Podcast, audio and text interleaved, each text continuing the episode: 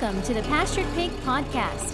where we share the successes and challenges of raising pigs on pasture. We talk to producers all over the country. From small homesteads to large commercial pasture operations. Whether you're new to pastured pigs or have been raising hogs for decades, We hope you hear new ideas and new perspectives on pasturing hogs. here's your host, Troy McClung. Well, hello, everybody. Welcome back to the Pastured Pig Podcast. I am so glad you all take the time to listen to the podcast and listen to me ramble. But uh, fortunately, it's not as much rambling as it is just hearing great stories from other producers across the country. Uh, really enjoyed the last several years having these interviews. Been good stuff. Wanted to give uh, some updates real quick before we get into our interview. Uh, we are finally getting some some warm weather here. The grass is turning green. Things are starting to to come out, getting excited there. Um, I, I'm fairly confident. I'm very actually I'm very confident. You know that's what happens when you say you're confident, then you get disproven. But I'm very confident that two my two sows have settled. Uh, Merida, who's been around forever, uh, she was in full standing heat um, about about 15 days ago. So I don't think I just don't know if Mongo's tall enough to get her. You know, she's almost 900 pounds, so I just don't think he's tall enough to to uh, do the deed. And she's um, she's not too happy for him to be around. So it may be one of those things where she's uh, she's become the old curmudgeon, and uh, she, know, there's there's all kinds of things we could say we need to ha- have done with her, but uh, she's become a farm fixture now. So she may be my equivalent of a 900 pound dog. But uh, she's fun to have around. All right. Well, um, again, would be remiss if I didn't mention real quick. I won't go into the full details. Uh, I appreciate again uh, the people that have stepped up to help um, help support this effort with the Patreon. Um, I'd really appreciate uh, others to join in. We still are, are trying to reach a certain goal here. If we hit 20, then we're going to launch uh, quite a few things. But uh, even before then, we are going to start doing some uh, drill down content. Uh, the people that are supporting have given me good feedback. We're going to dive uh, headfirst into the business setup side of of pastured pigs. You know, everything from I think we're going to start with cost analysis and then get into marketing and those type of things. Uh, but we'll we'll have our first episodes hitting uh, behind the paywall in April. So um, again, would would love to have more people participate in that. Would love to have more input. Obviously, the support helps us uh, grow and do some other things as well that I'd like to do. So consider doing that. Uh, again, you can support for as little as five dollars a month, and you know it's not a uh, lifelong commitment. You can obviously opt out whenever. But we're going to also hopefully have some other resources uh, to go along with our our podcast. We'll have some uh, spreadsheets, some other downloadable content that uh, ties into what we're talking about to hopefully be an advantage to be uh, uh, something that you can use to help uh, grow or launch your pastured pig operation. Well, to, today, I say, I say today, tonight, I always do this in the evening. So tonight, we've got a, a really good interview with uh, Robbie Jean from Shale Ridge Farm, and he's up in Pennsylvania. And, you know, it's one of those things I don't want to, um, I got to say this the right way. When, when I listen to somebody and I can tell that they're very young, then you know there's automatically preconceived notions that I have, and, and again, that's I know that's wrong. Um, I'm 47, so I'm, I guess I'm becoming the crotchety old guy now. Some of you all that are in your 50s or 60s are like, oh, I'd love to be 47. But when listen to Robbie, um, Robbie's in his his 20s, and I got to say he blew away every negative preconceived notion I have. I, I just really like this guy's energy. Uh, I'm, I'm very jealous of his energy actually, and would just love to be. I, when I was 27, I I was working a professional career in Florida, and I just I just wanted to play golf and ride my motorcycle. I had really no other. Uh, you know, other ambition at that point. So I, I, just really appreciate somebody who's who's got a little bit more of a, a level head on their shoulders, has a game plan, uh, wants to develop a business, wants to actually do something other than just consume, consume, consume, which is what uh, I was wanting to do when I was his age. So, really exciting, uh, good conversation with him. Uh, love what he's got going on there. And like I said, really appreciate his energy and his desire and the fact that, Lord willing, he stays healthy. He's got 20, 30, 40 years to dedicate to this and, and really turn it into something great. So let's jump in and hear what Robbie has to say about his setup in Pennsylvania, and we'll catch you guys on the back of the interview. Good evening, Robbie. Hi, Troy. So, how are things up in Pennsylvania currently? Uh, well, I'm up to my knees in about two foot of snow, and uh, it's starting to melt, so it's nice and wet and muddy. yeah, yeah, tis the season, right? So, are you in uh, eastern Pennsylvania, central, western? Where, whereabouts are you? I'm north central, so um, I'm real close to Williamsport, Pennsylvania, about 15 minutes north. Uh, we kind of are famous for Little League World Series. Oh yeah. Um, I'm about an hour uh, south on 15 from um, Elmira, New York. So. Okay. Yeah. So you're you're real close to the line then. All right. Yeah. Yeah. Almost a New Yorker. yep. Almost. almost. Glad I'm not. yeah. Yeah. I hear you. Yeah. Things are a little different. Taxes. You, yeah. Exactly. I say things get a little different once you cross that line. It seems like so. Yeah. Well, tell me a little bit about Shale Ridge Farm. Give me your uh, overall description of your setup there. Uh, so we are a polyculture running uh, pasture pork and sheep, and we do some poultry with some chicken and turkey. Um, it is my wife, uh, Delaney, and I, and we've both pretty much been around livestock most of our life. Delaney was very competitive in 4-H. Um, I got my first pig and a job on a farm when I was like 12, and kind of been an addict ever since then. And here I am today. Um, we about three years ago kind of decided to really try to make a go at the farm. It's my dream to kind of be able to make at least one full time income off of it. So we started, you know, trying to trying to be more professional, and it's been very good since then. But um, I'm real scared of going too big too fast. So we we've grown nice slow rates and trying to learn before we we jump in. But every year's been growth and um, this year we finished out 15 hogs, and next year I have 25 butcher dates lined up, and I'm on a list to get as more if I can. wow. Yeah, that's great. All right, so a couple questions there, a couple details I want you to unpack. So you said uh, your wife Delaney was, uh, you both have farming experience since you were young and uh, your your wife Delaney was very competitive in 4-H. Uh, what does that mean? She like get in there and throw elbows around, you know, toss people around? yeah. Well, I guess it, yeah, it was 4-H and um, like showing livestock in general. She she did a lot of jackpot showing all over the country and right. well more East Coast, but uh, yeah, it was it was pretty much her life. Like uh, that's that's what she did every Saturday all summer and going to a show and every day of the week doing doing all the thing um, she was kind of on a little team that did it, and it was it was a pretty cool thing they had going. Awesome. So, uh, so both of you grew up around livestock or on farm, uh, farms. I assume is that in the Pennsylvania area? Is that your kind of home turf there? Yep, yep. We're both from. I actually uh, we live two miles away from the farm, but the farm is actually uh, a family farm. It's been in my uh, dad's side of the family for 200 years, and it's now my dad's. And uh, one day we're going to be over here. There's a farmhouse my grandmother lives in, but I want her to live there as long as possible, so we're in no hurry. But um, pretty much, it, it wasn't a farm. It hasn't been a for-profit farm since the 30s. Um, my dad, when he was a kid, had some livestock in the barn, but honestly, just this winter or this fall, I had to totally clean out the barn. This is the first time I'm ever using the barn in all my livestock years up here. Uh, my grandfather just had a full of stuff he collected over the years, and I needed winter farrowing places, and and uh, so I finally have my own barn.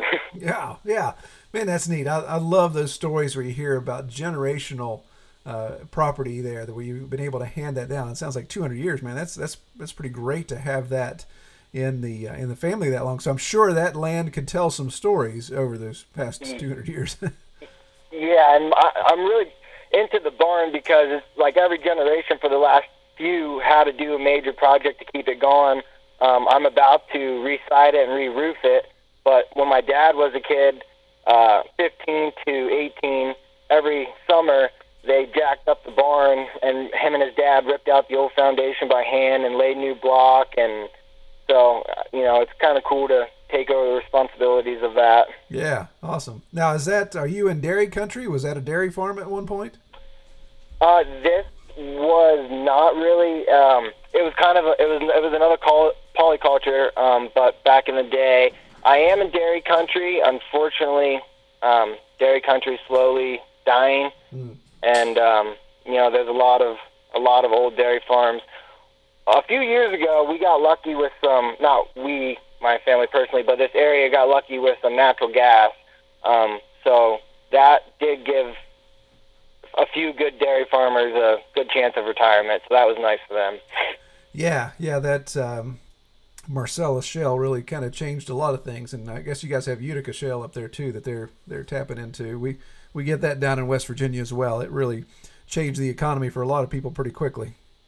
Yeah, yeah, it sure does.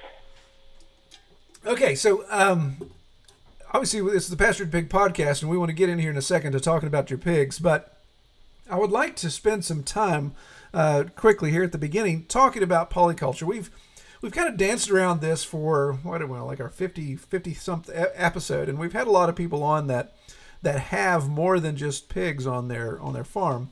But I thought it'd be a good opportunity looking at the uh, uh, variety that you have to talk about the pros and cons real quick of polyculture.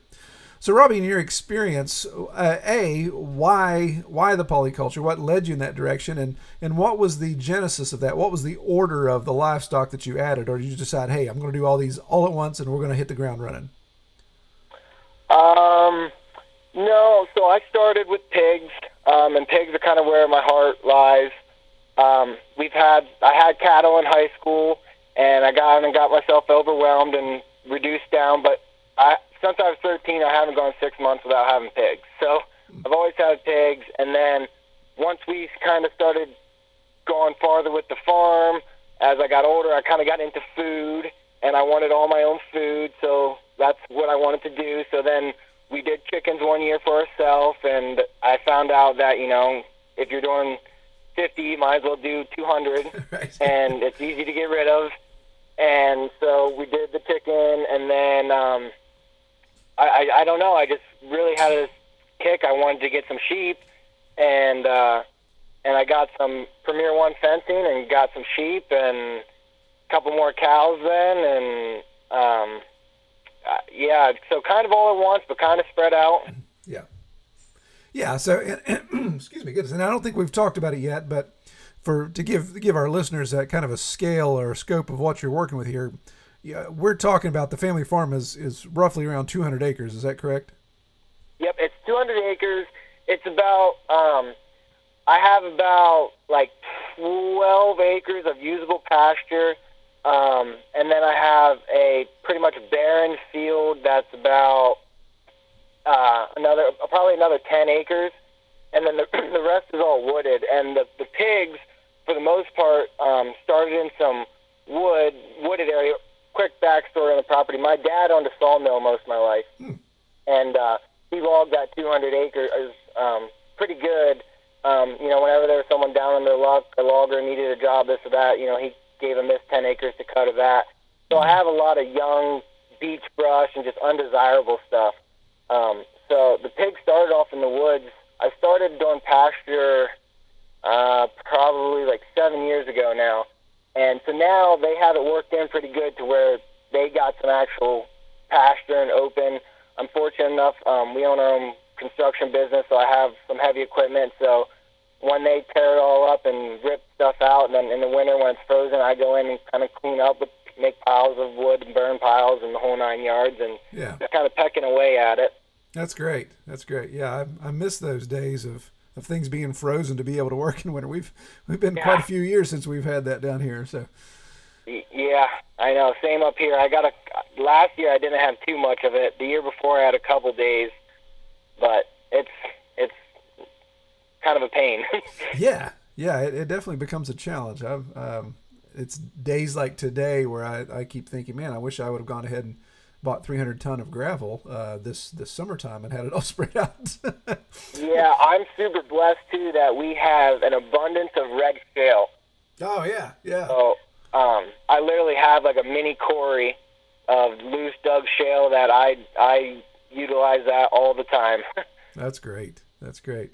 So, with the polyculture, what um, what would you say? Uh, looking at now, because you, you've you've in the last three years is, is really when you, you turned this into a business or, or really focusing on generating revenue, like you said, trying to turn it into a full time income. Is that correct?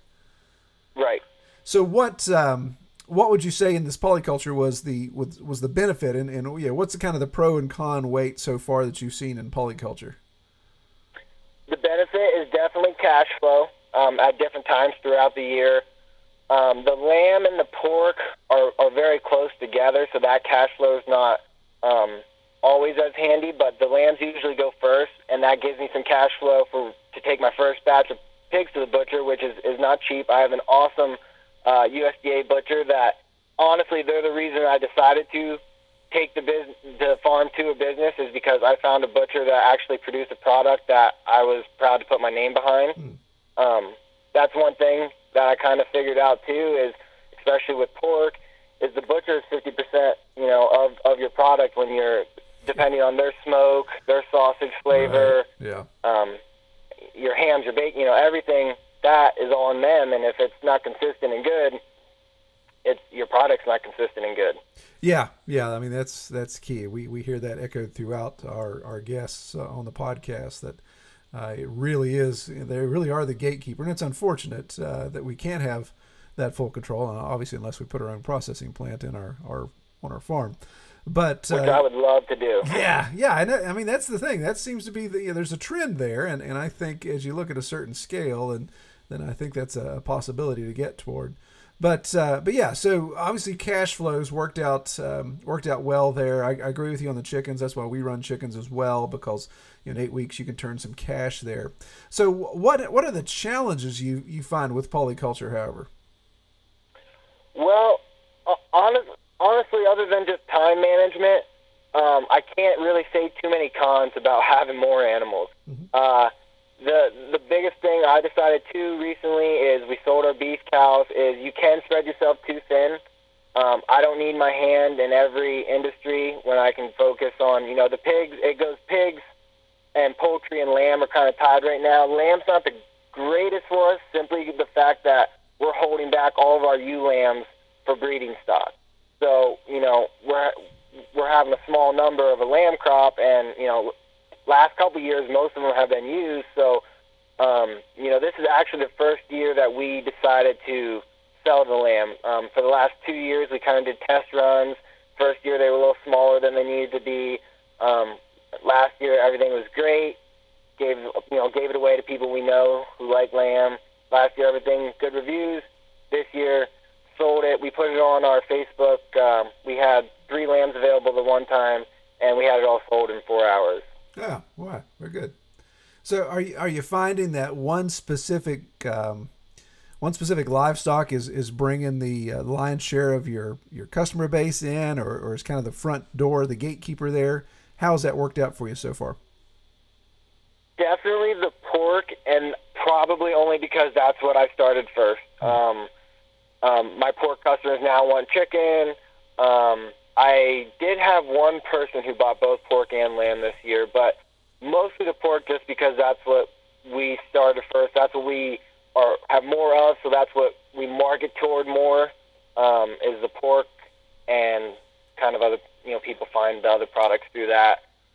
Yeah, yeah, very good, very good yeah, that's that's one thing we learned is uh, we we found our our best entry product was actually eggs, pastured eggs, because there just wasn't a lot of that around here, and uh, people always you know, people always eat eggs. So it was a, it was a regular touch point we had with our customers, and then we could upsell them on either individual pork cuts or wholes and halves at that point.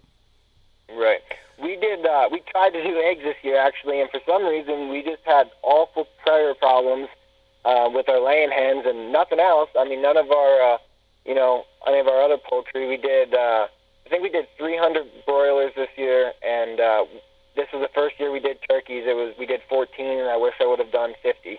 Yeah, um, that's the thing. but I tell you, one of the greatest things too for us this year was um, I started offering quarter hog shares. Oh, really? The guy that I buy my personal beef from, he started offering it by the eighth, and was telling me, you know, a lot more people can handle that. So I started offering by the quarters, and that really, I mean, you know, for every one pig you sold, you just picked up four customers instead of one, and um, you know, it's a little, it, it, it definitely seemed easier selling the smaller amount. So how did you manage that with uh, obviously just, just the cuts of the, the pig itself, but then even with your processor? Do you did your processor kind of groan when you come in and say, "Hey, I want this one pig process, but here's four individual cut sheets for that," or did you did you limit the options in that situation? No, I I did um I I did a straight limit of of um like they they didn't have any choice of what they wanted. And the way I did it was like I did it in groups. Uh, my my butcher offers a bunch of different sausage flavors, so I did everybody in groups of um, like like twos, two pigs per per eight people, and um, I averaged the weights out and averaged it, and then just split it amongst amongst the eight. But the butcher butchered them as a whole hog, and then I brought them home and just and broke them down into quarters and redistributed them. Oh, I see.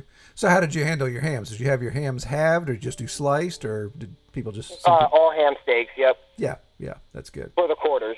Yeah, yeah, absolutely, and that that makes sense. I mean, that's where if if people want a whole ham, then of course they've got to you know go another route other than a quarter hog.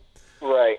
Yeah, and I, I think looking at those opportunities and sticking your toe in the water again with the relationship with the uh, processor. I like what you what you said you did there. Kind of limited the options. You're not giving um, four customers four individual cut sheets to say go nuts. That you're right coming back and, and, and, and regulating that. I also found too most people that were buying quarters um, wouldn't have understood the cut sheets anyway. Um, I was very surprised how how much help I had to provide to the customers with what they wanted. Um, so next year, for sure, I'd like to I'd like to make up some kind of sheet explaining it better that I can send out in their email. Yep. Um, you know, and another thing I thought about too is, and I've heard a couple of people on your podcast talk about it, is doing like flat rates on on what I wanted for the the pig versus by the pound. Um, explaining the hang weight and all that kind of got a little frustrating. Um, yeah but yeah, it is interesting. And I, I don't have I don't have my weights like perfectly nailed down yet to where I can guarantee. I, I have for the most part, but now that I'm starting to farrow my own hogs, I want to wait and, and find out what I'm going to call them finished at, at you know at what points. Yeah, yeah, no, that's that's good, definitely. Yeah, it's uh, you find with uh, well, at least we found with with customers in the cut sheet, taking the time to explain is you know, there's there's some time in that, and we found we just cannot handle uh, we just can't hand our processor's cut sheet to them because there's it's so cryptic. There's just you know he uses it to actually do his cut, so it's not like he's got a lot of description in that. So uh, it's it's one of those challenges where you have to educate people on. Uh, but you're right. Uh, you know, the idea of, of flat rate uh, can eliminate some issues there when people don't fully understand uh, what a live hog weights to uh, weighs to its hanging weight to its uh, you know, uh, processed weight and you know, final product weight. Right. All right. So let's let's segue over and talk about uh, your hogs a little bit. So, do what what breed do you focus on? Do you have a specific breed? Is there an area you like to stay there? Um, there's a, there's a this is the first year we're going to be farrowing. Um, I, I farrowed when I was in high school, and um, again, it was one of those things where I got way too much going on and kind of got discouraged, had to limit it back down. Just decided to do feeders, buy feeders every year and finish. And um, this year, I had an awful time finding feeders. When I finally found enough of what I wanted, there was it was just it was an awful year for feeders. Let's put it that way. Yeah. and uh, so I decided I wanted a farrow. I decided that I wanted to do um, Berkshires. I wanted to do registered Berkshires just because I like them. Um, I, I, you know, I know they're a good quality meat line, meat breed.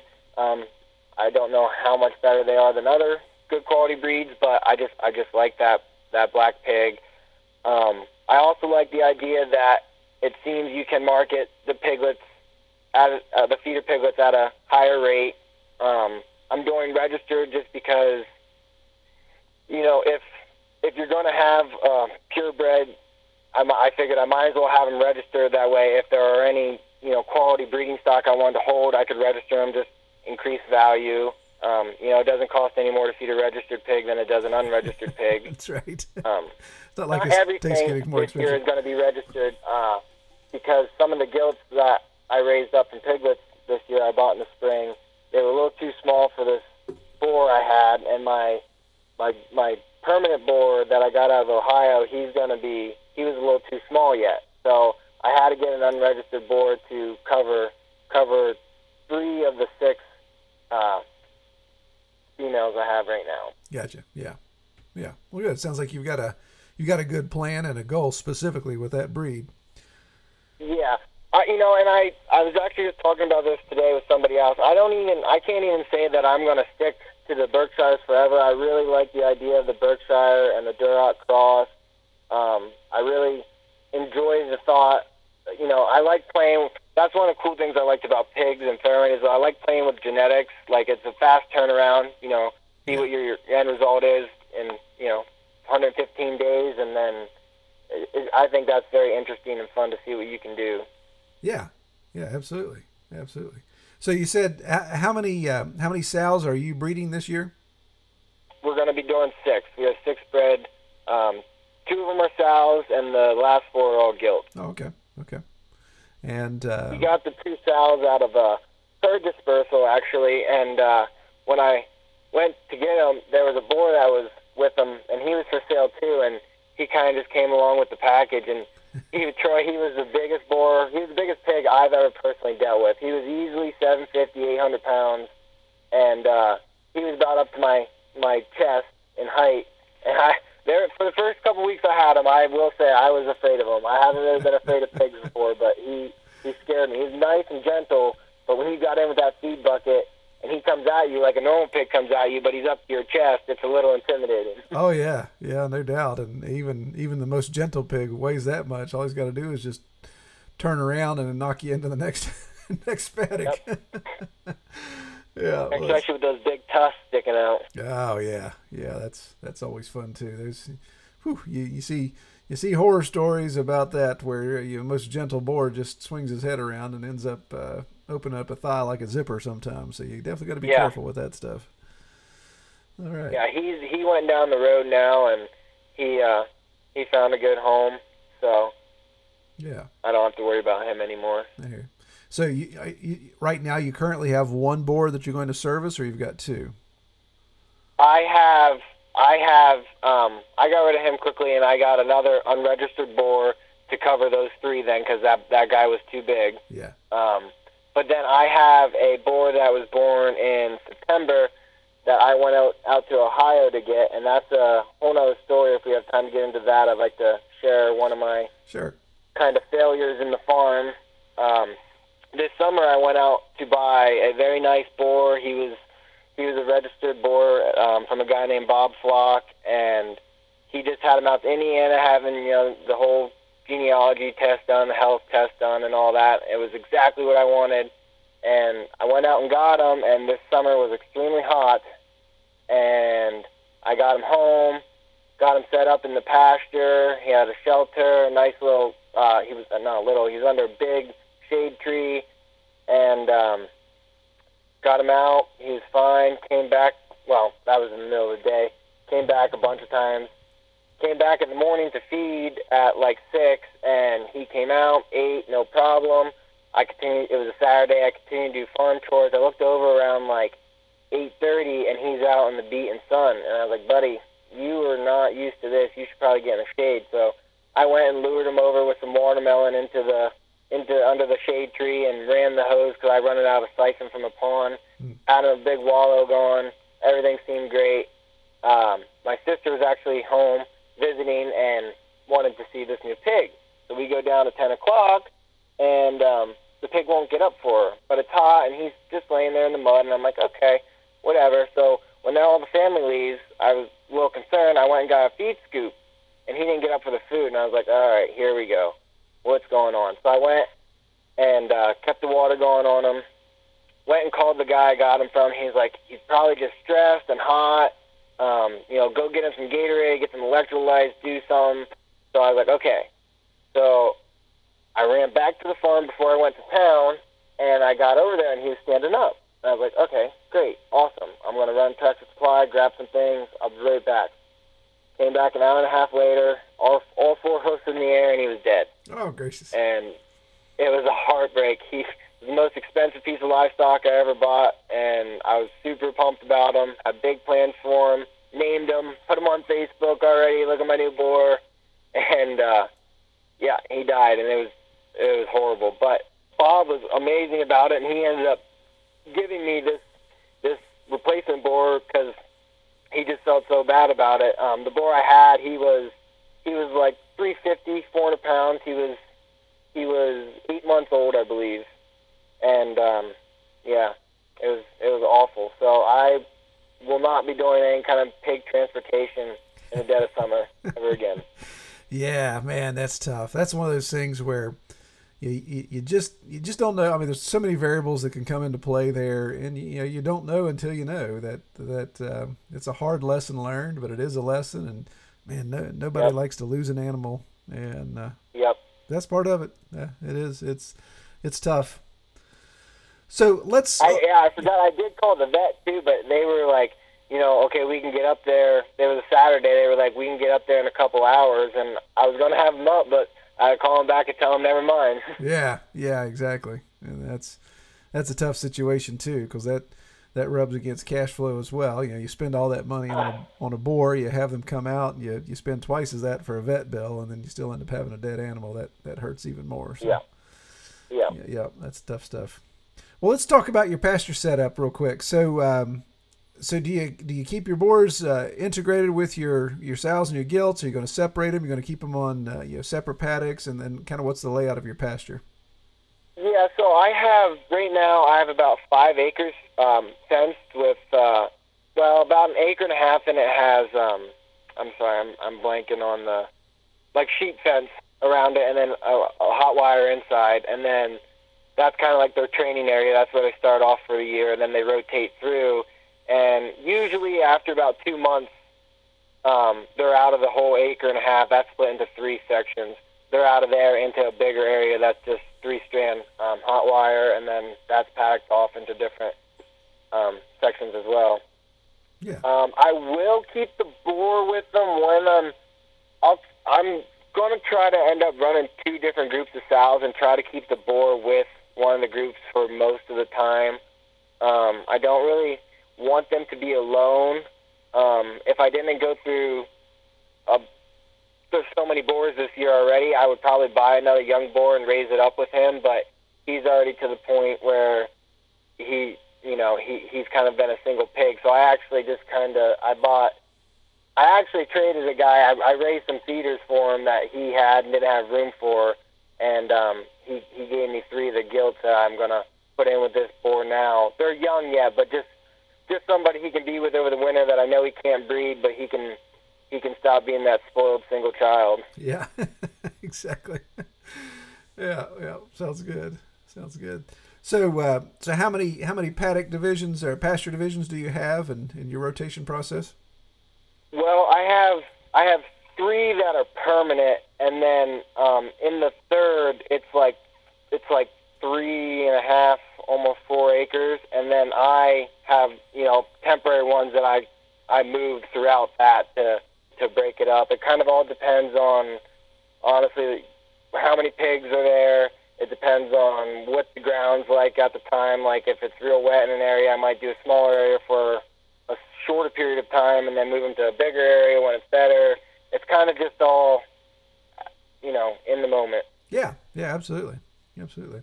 But like I said before, with them being in the woods and doing an excellent job clearing it out, so this spring or last fall, I saved a bunch of acorns because I don't have very many oaks around. So I saved a bunch of acorns and went through that whole process. And I have 186 little oak trees right now going that I want to plant throughout the pasture and ideally someday have very nice silvo pasture and Yeah, yeah. That that's that's nice. That's nice to have. Definitely, I, that's one thing we've been blessed with is a a uh, large, uh, you know, very mature uh, eastern Appalachian hardwood f- uh, forest. So it's it's for us, it's go in and just remove some things so we can get some grass growing versus planting and waiting for something to grow up. But yeah, def- definitely a nice uh, nice addition to the pasture, and that'll that'll pay dividends on down the road.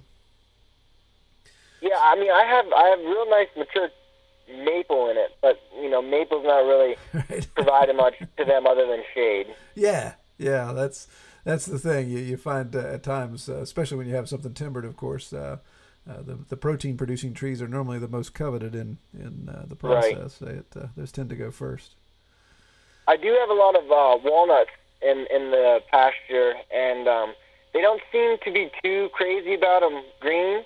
But when I turn them out in it the next year, they love digging up the old ones and crunch on them, and they make the most god awful sounds when Oh. they're eating them. But they love it. Yeah, and, and I can speak from that experience as well. You're exactly right. Ours would stay away from the green ones, and uh, I would usually uh, pick them up or have the boys pick them up and put them in feed sacks, and we'd just keep them in the barn. And same thing. The next next year, toss them out there, or, or that next spring, let them go at it. And, and it seems like once they browned and dried out a little bit, it was it was game on. And yeah, it sounds like Yep. sounds like a you know, a rock quarry grinding. You know, just all this crunching. Absolutely. horrible sound. Makes my teeth hurt to hear it. Well, let's uh, let's talk about feed for a little bit. So, what's your feed strategy for your pigs? So, for most of my time, I was always ration feeding. Um, next year, I'm going to try doing some self feeders with the the feeder pigs. Um, I'm going to continue to ration the sows and the and the um, breeding stock, uh, just because I don't want them getting too big. Um, but so I feed a 17% grower, and I believe my um, my breeding stock feed is like 13%. Yeah. Um, everybody gets six pounds a day, three in the morning, three at night. I used to just do once a day, and um, I don't know if I noticed a lot in growth time, but what I noticed is you have a much happier pig feeding twice a day, Mhm. and the happier the pig is, the easier your life is. Yeah, that's interesting, and, and that's um, that's something I've I've yeah I've been debating for a while because I'm I'm a one time a day ration, and, then yeah I've been testing you know, kind of trialing in the morning versus in the late afternoon, just trying to see what makes the, the most sense. And it seems seasonal affects that as well. Right now, where there's nothing growing, there's not much forage, that um, you get more of a hangry pig the later you wait in the day. Right. But uh, but that is interesting. Also, um, been blessed. I have a local um, produce farm that has a, a pretty successful little farmers stand going called Teb's Farms, and uh, they give me all their waste produce. You know, so like I, I would say at least two to three 55 gallon drums a day. Um, most of the time, it's pretty convenient. I can swing swing in on my way home and pick them up and and they they love it. And you know, I find out what they don't like. They don't. Most of them don't like most potatoes. They do not like eggplant. Um, this year they didn't like cabbage at all, which Huh. was odd because they did before. Yeah, that's interesting. Yeah, I don't know that anybody likes eggplant, so I don't blame them. No, I don't either. I'd skip that too. yep, but they love the fruit. Um, there've been a couple times, like you know, this year I think I got I got a pallet of watermelons once, a pallet of cantaloupe once. Um, last year I got like 12 pallets of pumpkins at the end of the year. That was cool. The sheep love that as well. The pumpkins. yeah, yeah, I- yeah. Pumpkins, man, this that that's that's a no brainer because it's uh it, they, they seem to just tear into that, and usually in uh, you know mid November into November, you just you know, people are just trying to get you to come get them. So we we run into that Yep. all the time. Good deal. and they last they last good too. You know, I dumped them. You know, I dumped them in the back of a T tag dump truck we had, and I just dumped them all on the ground, and I'd scoop into them with the tractor, and you know, for a while I had pumpkins there, and they love them forever. Yeah, yeah, yeah, exactly. And then you'll probably, you know, this time or in spring of this year, you'll have a bunch of more pumpkins growing up in that spot. I did, I did last year. Yep. yeah, yeah. We we always joke the boys uh, would laugh because I'd feed them out, and the next spring we'd have uh, all these vines growing in the pasture, and we refer to them as poopkins. yep. all right, well let's. Um, uh, I, I want to swing all the way back around uh, to to what you first said at the beginning. So three years in in turning this into a business with the goal of making it a full time uh, income opportunity for one of you. Are you at that point right now? No, no, um, not yet. I, I, I, I think within three years I can be at that point. Um, what's kind of going to limit me at this point now, which just like everybody else, is um, butcher appointments. Yeah. Uh, my butcher was gracious enough to tell me, you know, that I have, you know, he'll give me about to the end of the year, and then let him know how many butcher appointments I want for 2022. And whatever I don't use, he has no problem with me canceling because he can fill them. But he says that, you know, you're going to want to get on the. If, if you want to be serious about this, you're going to need to get on the calendar now. Yeah. Yeah. So Yeah. yeah, I, I'm I'm doing some thinking and and and figuring, and we'll see. I um I have a full time job. My dad and I are general partners. We do we have a construction business, and um, the idea is to be full time farming by the time he's he's ready to slow down and retire. He also owns a couple school buses, so that'll be a good thing for him to do in in retirement. So I would say in the next three three years, I would I would hope to be able to be full time. All right, very good. So it sounds like that. Um, so obviously your butcher schedule, being able to do that, and then, then of course this this scaling up element. So in, in a three year window, if you know, set aside the COVID ridiculousness that's causing these uh, processors to get get booked up the way they are. So with that set aside, then then scaling up on all of your livestock, I assume, is, is that primary goal. What uh, what additional infrastructure do you have to do in that next three years to get to that scale? infrastructure wise, um, pretty much more uh, pig fence, definitely. But that's kind of I, you know, I got the space. I actually have had um, another five acres. I have a perimeter road built around it that I was going to get to this year, and um, they never got far enough along to really motivate me to get it going. Um, and I have most of the material to do it. Um, sheep wise, I love the Premier One fence for the sheep. I mean, I, you can't you can't beat that for you know the fifteen hundred two thousand dollar investment to have enough fence to give me unlimited pasture ground. Um, I only have so much here at the farm, but I have connecting um, neighbors that are very gracious and allow me to treat their land like my own. And um, as it's funny, this year, the week before I moved the the sheep and everything, it's when I still had some of the beef cows off my neighbor's property. He has a very, very nice home that he's very tidy about. I get a text first thing in the morning on a Saturday of all my sheep and my pigs up on his patio around his hot tub licking his grill and uh, but they didn't wear out their welcome. He was pretty entertained, so I was I was Yeah. feeling lucky about that. Wow. Yeah. Yeah. You dodged a bullet there. Yeah, it's the deer, man. Those deer, those deer aren't fence trained, and every now and then they seem to run through it. Um, actually, it happened twice this year, and the one time the they were um, the fence was a mile away from the farm, and I came pulling in in the morning. Uh, it was like 4:30, and it was still dark, and my lights go through my one field, and I'm like, look at all them white deer. And I back up, and all the sheep and the cows walked the mile mile road all the way back to the farm, and we're laying in the middle of my field. wow. Yeah.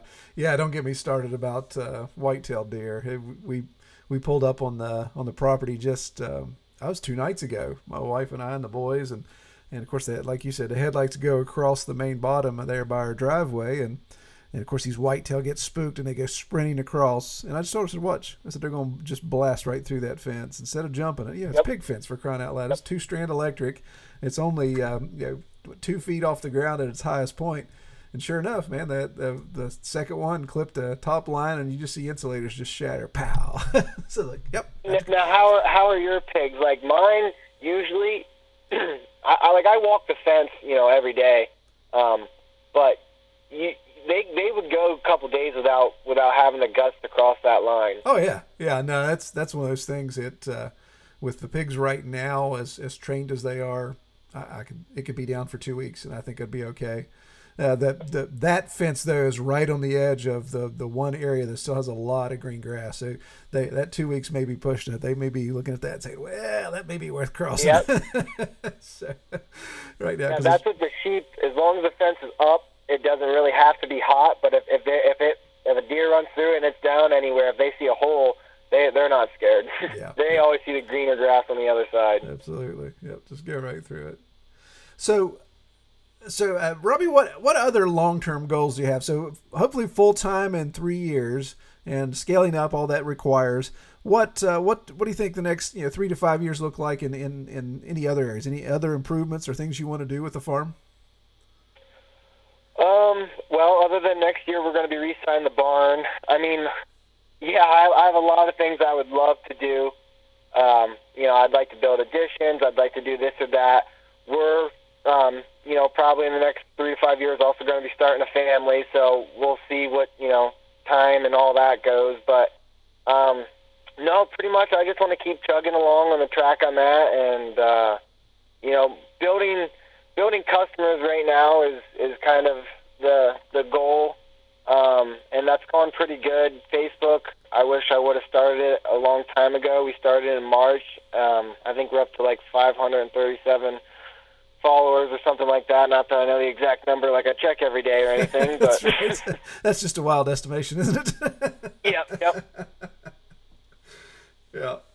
Yeah, that, that's that's good. I, yeah, it's it's good that you recognize that and the, and the need to have uh, that social media presence and, and the marketing efforts that go into that, especially as you scale up. That uh, having that customer base at the tip of your fingers and ready to reach out is, is always good.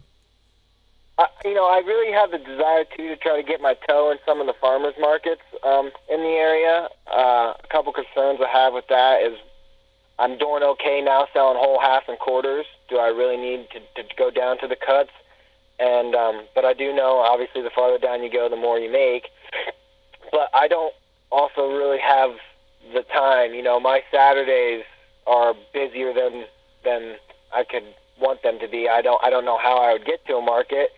Um, and the same way with my wife, she would she would be able to do some of them, but you know when we talked about trying to find uh, a good reliable person to do that with, um, the other route I thought about maybe getting going to a couple local delis um, and seeing if they wanted to distribute some of the product. Um, we we have sold to a couple catering businesses before, and uh, that's pretty cool. One of the places is a wedding venue, and he makes his own charcuterie and stuff like that. So that was pretty cool. Um, actually, one of the uh, people on your podcast, um, he was a doctor from Pennsylvania, and he was into the charcuterie and all that. I believe was he from Danville? Uh, you know, that was that's Doctor Doctor Smokehouse. I I keep messing it up. Yeah, it was. Yeah, I know exactly who you're talking about, but I believe he was from that area. I'd have to go back and look. I've interviewed several people. Yeah, he's. I believe he was, and that's like, you know, that's a half hour from. It's it's like an hour from my farm, but it's a half hour from what we call, you know, from Williamsburg, what I call like town. Yeah. Um. Yeah, yeah, Yeah. that yeah, that was. Uh, I'm sure I'm trying to go back here. This is this is me trying to think on the fly and and look this up real quick, but uh, I'm probably not going to have the details in my notes. Yeah, I'm looking at six thousand names here. It was it was a while ago. I remember. to tell you what, though, I want to give you a shout out. Uh, I, I look forward to every Wednesday. I mean, uh, when I found the podcast, I don't know how long ago it's been, but I think you only had two or three out, and I Blu-ray through them, and I was like, okay, this is like my one of my new favorite podcasts. cool, man. I appreciate that. Yeah, I- it's it's been uh, it's been a real joy to do it. And I'm just sitting here looking. It looks like we're yeah.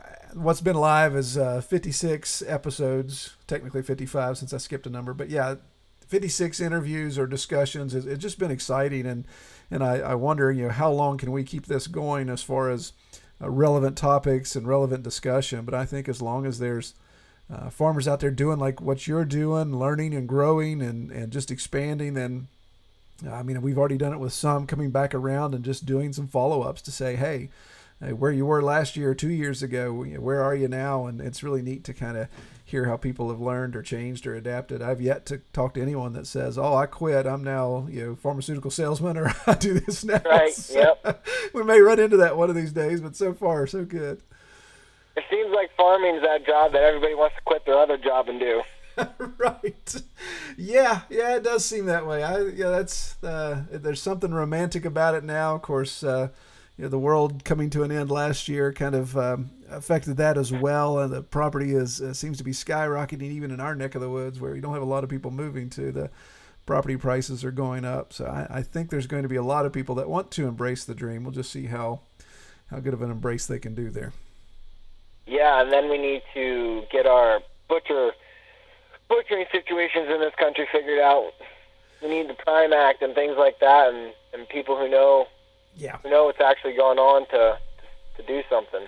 Yeah, you know, and that's one of the things. Our, our state's small enough, and, and some of the, the clients I have with my marketing company allow me. I, I was able to sit across the table from our agriculture commissioner last year, and I'm anxious to do that again, and to be able to have some some real conversations with him, just just to see where he's coming from on this, because it's amazing how these. You know, I got to watch. I'm going to get too political here, but some of these um, politicians that are agriculture commissioners have absolutely no farm experience whatsoever. They may have a you know a sunflower farm or a turtle farm or you know, Right. something crazy like that. And it's like, okay, yeah, he'll be agriculture commissioner. Well, then make policy for the entire state. So Yep. aggravates me. But anyway, Yeah, it's it's just it's crazy. Like my butcher is is a USDA inspected butcher, and um, I have everything USDA inspected just because honestly, it, it doesn't cost me that much more to do, and you know, it's it's almost a, a marketing tool kind of to be able to say, but you know. I was he, he he does custom butchering too, and the, the process is the exact same. There's just not some some guy standing there watching. No. You know, I would trust. I'd eat off my butcher's floor all right. um, actually, if I can give a shout out to them, it's Mark's Custom Meats. Mark's in Custom- Lamar, Pennsylvania. Cool. Good deal, man. That's great. That's great that you've got a good relationship there. That's I know a lot of us listening are coveting that right now. We'd like to have a a good solid relationship. My I've been I've been a pinball here lately, bouncing around simply because of COVID causing um, you know my the one I like, the one I used all the time. He just said I'm not doing any post processing because for me beef is where it's at. I'll I'll do beef as long as I can because it's in, it's out, and I don't have to do any of the any of the custom work that uh, that a hog requires. That you know he has that additional liability for. So it's it's been a drag. We we don't like the circumstance we're in, but it is what it is. Yeah. Now let me ask you a question. With uh, with like with switching out butchers like that, have you run into that problem of the consistency and flavor with customers like noticing or caring? Um, I haven't had any feedback from them. I'm I'm a real stickler for that. So yeah, even little things like just packaging is different. So the bratwursts, for example, it's like okay, uh, the guy everyone's used to getting bratwurst from me cut up, so they look like larger sausage links.